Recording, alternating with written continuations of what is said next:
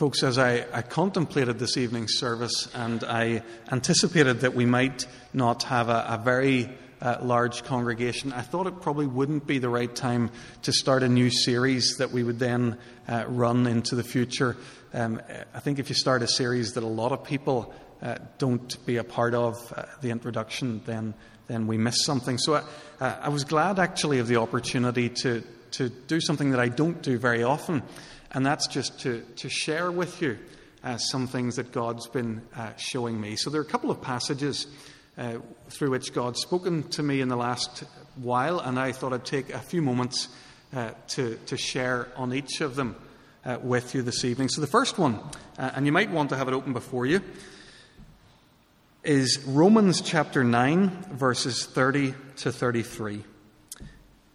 It's page 1136. Romans 9, verses 30 to 33. Page 1136.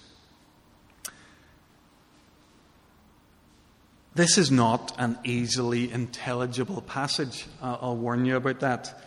But don't, don't let that worry you. I'm not intending this evening to, to, to go right into the argument of Romans chapter 9, but simply to, to point out uh, something that I, have seen there that, that I found challenging. I, I think I heard God's voice in it. So, Romans 9, beginning at verse 30.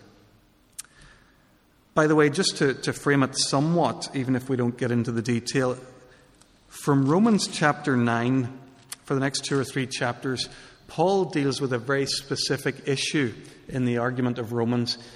He, he's been talking in chapters 1 to 8 about how salvation comes by faith and how it's come to the Gentiles beyond the, the, the Jewish community who, who, for the most part, had been the people of God up until that point. But Paul then turns back in, in the opening verses of, of chapter 9 to ask, well, what about the Jews? And he shows us his own heart, his heart for the Jewish people, that he longs to see them gathered into the family of God, uh, those who trust in Jesus Christ. But, but let's, let's let our focus fall on these last verses, because there's something important here that I think uh, may speak to us this evening. Paul says, What then shall we say? That the Gentiles who didn't pursue righteousness have obtained it, a righteousness that is by faith. But Israel, who pursued a law of righteousness, has not attained it. Why not? Because they pursued it not by faith, but as if it were by works they stumbled over the stumbling stone. As it is written, See, I lay in Zion a stone that causes men to stumble, and a rock that makes them fall. And the one who trusts in him will never be put to shame.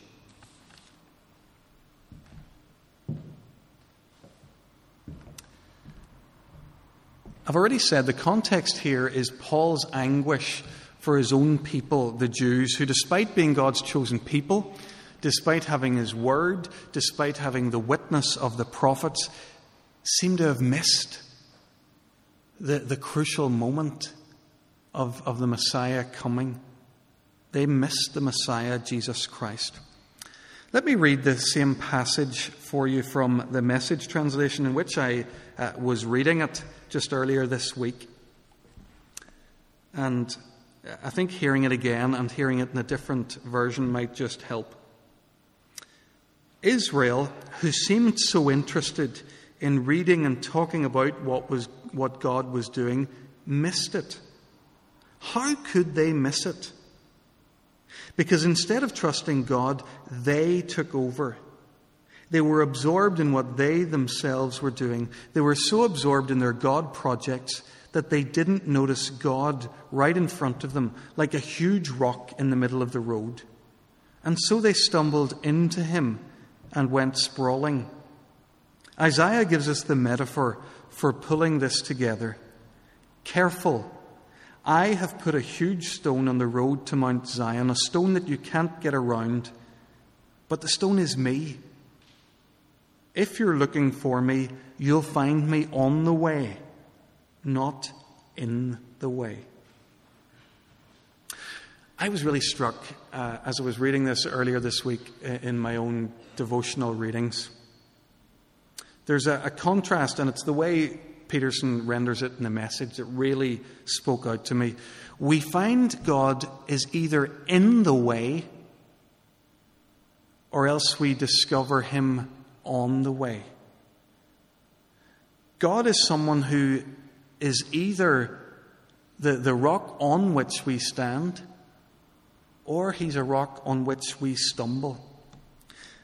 And, folks, it strikes me that the church is is never in a, a neutral relationship with God. You can't just be drifting along with God. Either, either we're stumbling on Him, either our refusal to take Him seriously, to, to go His way, maybe like the Jews of Paul's time, means that, that we miss Him altogether, or else He's, he's the rock, He's the foundation on which we stand. It's, it's one or the other. Uh, uh, there's no in between.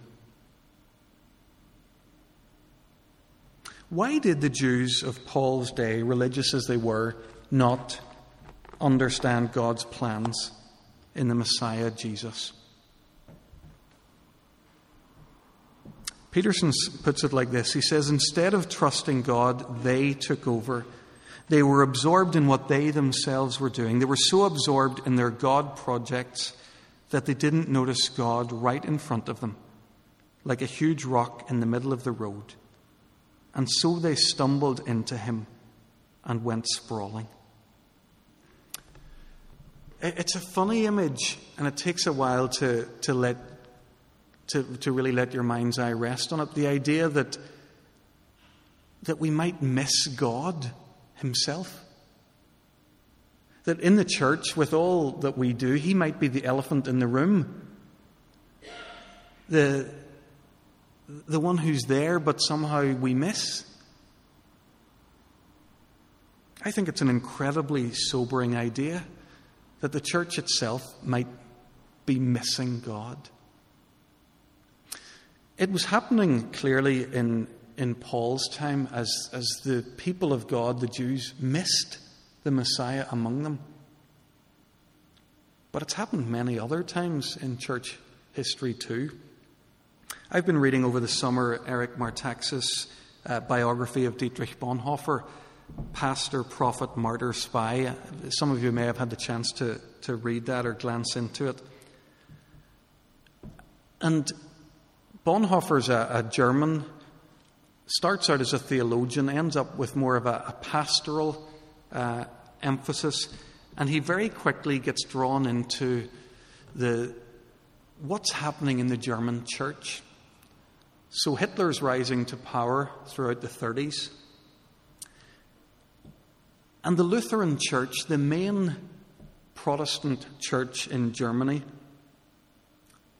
over the period of those years, allows itself gradually to morph into what's called the Reichskirche, the church of the Nazis, the church with a Nazi ideology, the church that won't allow a converted Jew to be its pastor because of his racial identity. It's a totally anti gospel church. And years down the line, we look at that and we think, that's ridiculous. How could that possibly happen? We would never allow it. So, the question I began asking myself as I was reading this stuff is how can the church be so blind? But the longer I read it, and the more I saw the, the complexity and the subtlety and the time over which this slowly evolved, I stopped asking myself, how could they be so blind? And I started asking myself a different question in what ways that only history is going to show have I been blind in my time? In what ways is the church of which I'm a part blind to the, the issues of today? In what ways are we missing God and stumbling as we try to follow Him?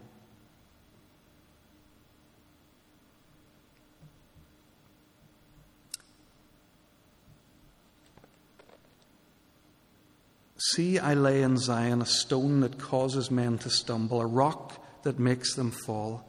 The one who trusts in him will never be put to shame. Jesus Christ, we will either stumble on him or will stand and never be put to shame. Will you pray with me for a moment that we will be people who don't get so caught up with our own God projects, as Peterson renders it, who don't get so smug and self righteous and self confident that we miss the, the simple and profound reality that it's, it's God who must be at the center. Let, let's pray together.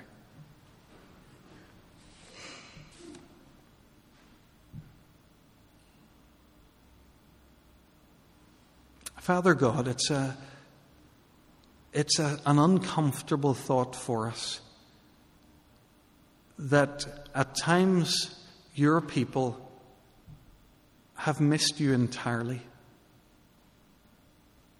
They've been so preoccupied with their own sense of things, their own traditions, their own ways of doing things, that they've missed you. And Lord, as we read your word and as we consider our own church life, we, we want to open ourselves to recognize that that's a possibility for us here and now. Lord, it's possible that in all our activity, that in all our, our, our church life, somehow we, we might just be stumbling over you.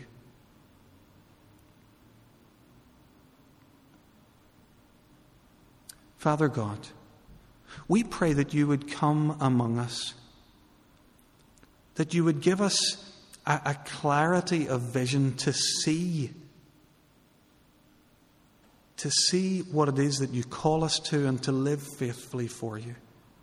Lord, give us hearts that are passionate only for you that don't care one little bit about our denomination and our congregation and anything else, only you and your glory.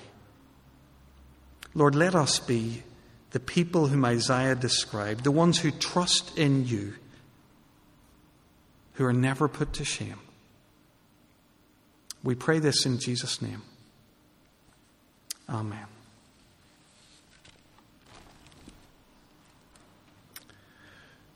Just a few moments then to share a second uh, passage with you, one that I uh, was challenged by a few months ago, uh, but would love to share with you now just for a couple of moments. Jeremiah chapter 13, uh, on page one, sorry, 771, if you're using the Bibles there. Jeremiah 13,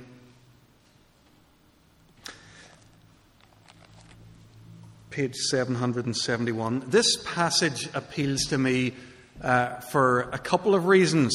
Uh, one, I just think it's quite funny in a way, um, but then it's massively profound. It's strange, but massively profound. I, uh, I probably have shared this with you before uh, when we talked about reading the Bible together. I've read the, the Bible through a number of times, so I'm conscious of the content of Scripture, even, even when I don't know the detail. But this is a story that I just don't remember ever reading, uh, even as I read the Bible through. So let's, let's read it together. Um, the NIV calls it the linen belt. I think it should be called Jeremiah and the moldy shorts. So, with that, let's read it. This is what the Lord said to me Go and buy a linen belt and put it round your waist, but do not let it touch water. So I bought a belt as the Lord directed, and I put it round my waist. Then the word of the Lord came to me a second time Take the belt you brought, bought and are wearing round your waist, and go now to Perath, and hide it there in a crevice in the rocks So I went and I hid it at Perath as the Lord told me. Many days later, the Lord said to me, Go now to Perath and get the belt I told you to hide there. So I went to Perath and I dug up the belt and took it from the place where I had hidden it. But now it was ruined and completely useless. Then the word of the Lord came to me. This is what the Lord says In the same way, I will ruin the pride of Judah and the great pride of Jerusalem. These wicked people who refuse to listen to my words, who follow the stubbornness of their hearts, and who go after other gods to serve and worship them, will be like this belt, completely useless. For as a belt is bound round a man's waist, so I bound the whole house of Israel and the whole house of Judah to me, declares the Lord, to be my people, for my renown and praise and honor. But they have not listened.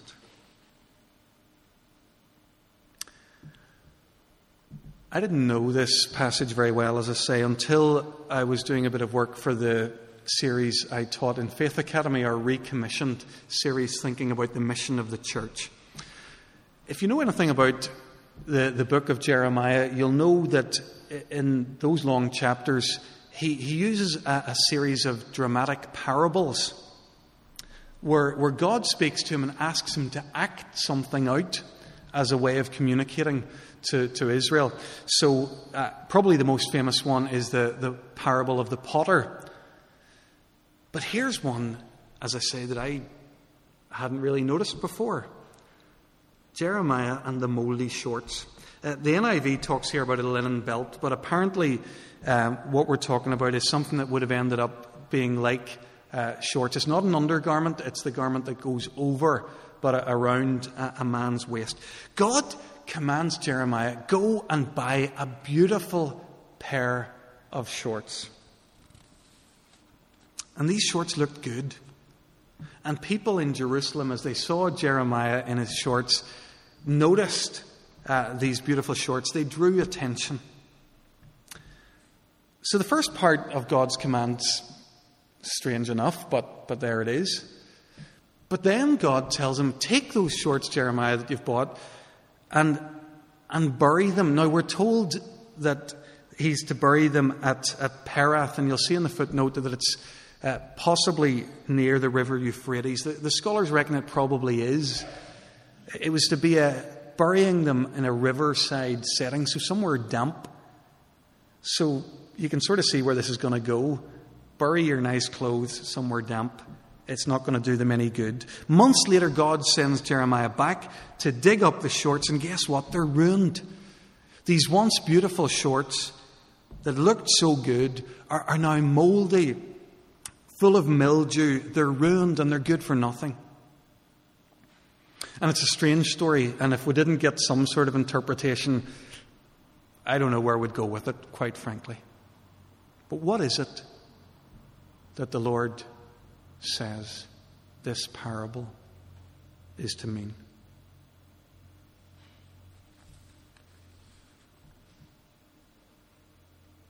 This is what the Lord says, verse 9. In the same way, I'll ruin the pride of Judah and the great pride of Jerusalem, these wicked people who refuse to listen to my words, who follow the stubbornness of their hearts, who go after other gods to serve and worship them. They'll be like this belt, completely useless. For as a belt is bound round a man's waist, so I bound the whole house of Israel and the whole house of Judah to me declares the Lord, to be my people for my renown and praise and honor. But they haven't listened. This is an incredible image. It, it's really struck me. I, I've always understood the biblical theme of us clothing ourselves in God, clothing ourselves in Christ's righteousness. It's a New Testament theme uh, that Paul uses a number of times. Clothe yourselves in Christ. And that's what we're to do. but I'd never seen this. The image here is that God wants to clothe himself in his people. That's what he says. Verse 11 As a belt around a man's waist, so I bound the whole house of Israel and the whole house of Judah to me. God wants to wear his people. God wants his people to be beautiful and to draw attention to him. Our purpose as the people of God is to draw attention to our God. That's what God says in verse 11, the last part of it. To be my people for my renown and my praise and my honor. That's what God always intended for us. It's not that, that God wants us to, to be beautiful, to draw attention to ourselves. If you think about it for a second, if if I'm going out with Claire for the evening and she's wearing a beautiful dress, and I say to her, Claire, that is a beautiful dress. In a sense, it's true that I'm saying something about the dress. Yes, it's beautiful, but I'm saying so much more. I'm saying that dress is beautiful because it sets off you. The purpose of the dress is to show you in all your beauty, and that's what's caught my eye. That's what God wants from His people to be that dress. That's how He wants us to live in this world. Just as a dress draws the attention to the person who's wearing it, God wants people to say, That's a lovely church. And then to see the beauty of the living God who inhabits that church. the challenge of this parable is that it tells us that while that was God's intention, at this point, the opposite's happened. We have a great phrase in Ulster about clothes. I wouldn't be seen dead in that, we say.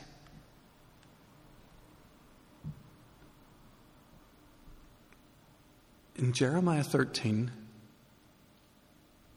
the living God says of his people, Israel and Judah, I wouldn't be seen dead in that.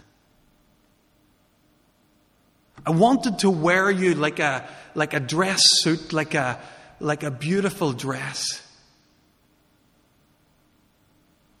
But not, not the way you are. You're like a pair of moldy shorts. I, I wouldn't be seen dead in that.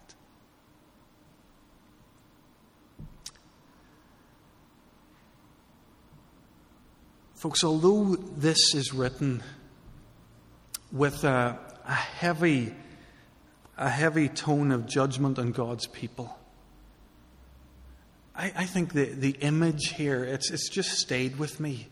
This idea that we are to, that, that the Lord wants to wear us.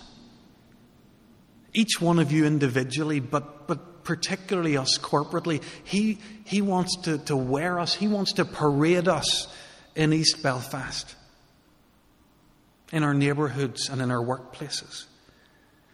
He wants us to be that beautiful dress.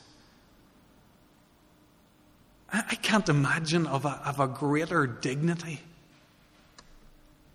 than to be the one who, who somehow draws people's sight to Christ. That's our calling. I find it staggering, and, and that's why I wanted to share that with you this evening. Christopher Wright, whose book I was reading when I came across this, he says a couple of things that that I think are just they're so true. He says, if there's nothing in the least admirable about the lives of Christians individually or the collective witness of the church, then there's small hope of the world finding anything to admire in the God we represent, the God who wants to put us on like a dress suit or a party gown. For too long in Ulster, the gospel has been preached most loudly and most vigorously by a bunch of often very unattractive people.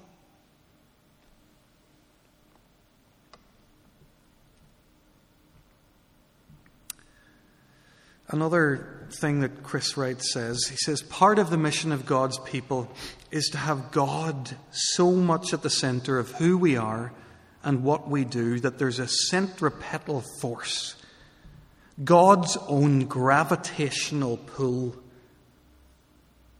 something that draws people into the sphere of God's blessing. He talks about missional magnetism, and I love that.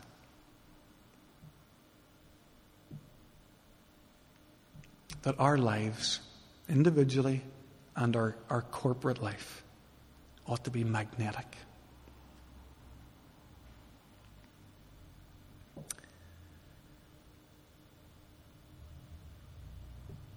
Folks, if, if the strangeness of this passage helps you to remember it, then that's good. Go back to it and read it again. But let the meaning of this settle on your hearts. This is your identity in Christ, your calling to make him attractive before the world in which you, he's called you to be. Let's pray together again, just for a moment.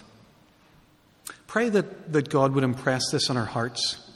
He'd show us this incredible purpose that He has for us, and then that He'd empower us by His Spirit to, to really live this out. Let's pray.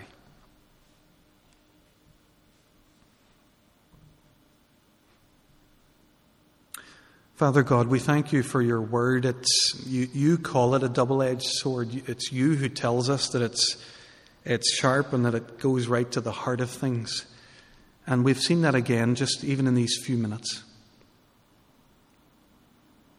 Lord, we're, we're staggered by this image you give us that, that your desire is to wear your people, that we're to be like a beautiful garment for you.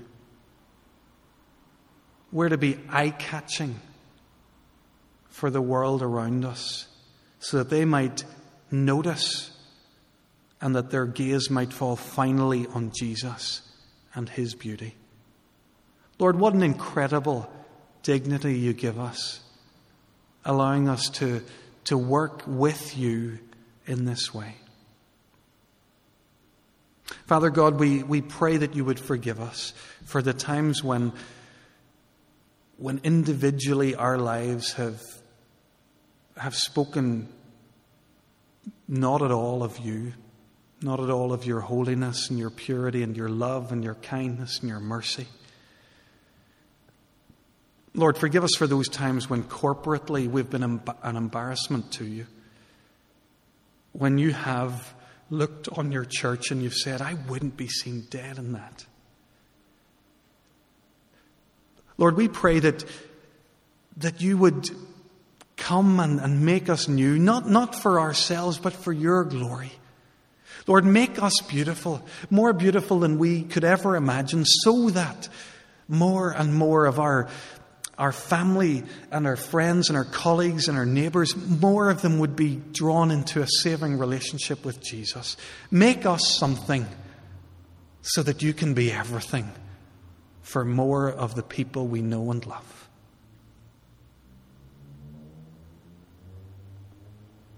Lord, we count it such a privilege to be your people. We thank you for your endless patience with us that you're gracious beyond measure. And we thank you that even though we're, we're far from where we could be, that you're leading us each day another step along the road to, to Christ like maturity. Lord, come and work in us, each one of us. We pray it in Jesus' name. Amen.